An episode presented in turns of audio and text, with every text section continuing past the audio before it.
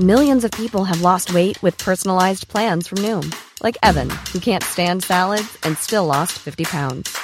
Salads, generally, for most people, are the easy button, right? For me, that wasn't an option. I never really was a salad guy. That's just not who I am. But Noom worked for me. Get your personalized plan today at Noom.com. Real Noom user compensated to provide their story.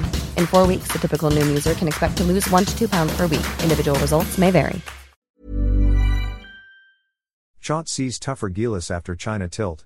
Update With just 12 days left before the 2023 FIBA World Cup tip off against the Dominican Republic, the one aspect Gilas Pilipinas coach Chot Reyes liked is the fact that the national team has demonstrated a lot of toughness in its recent China Pocket tournament.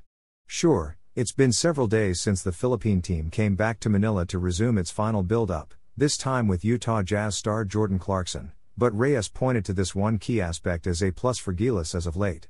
I think the most important part I felt was we showed a lot of toughness, in China, Reyes said during his recent interview with One Sports The Game.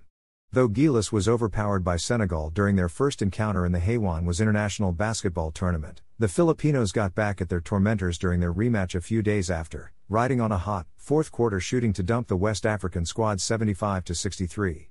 The Philippines also scored back to back wins against Iran Team B, a squad that refused to back down after engaging Gilas in a neck and neck battle in Guangdong, China.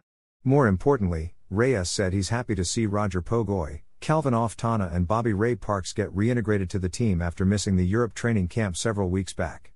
We were able to work on integrating other guys, who were not with us in Europe, like Roger Pogoy, Calvin Oftana, and Ray Parks, Reyes said.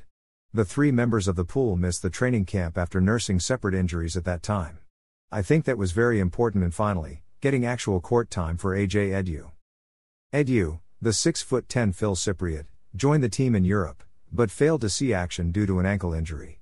But the former University of Toledo big man came out and played impressively for Gilas in China, showing his three point range and providing a dependable inside presence and rebounding.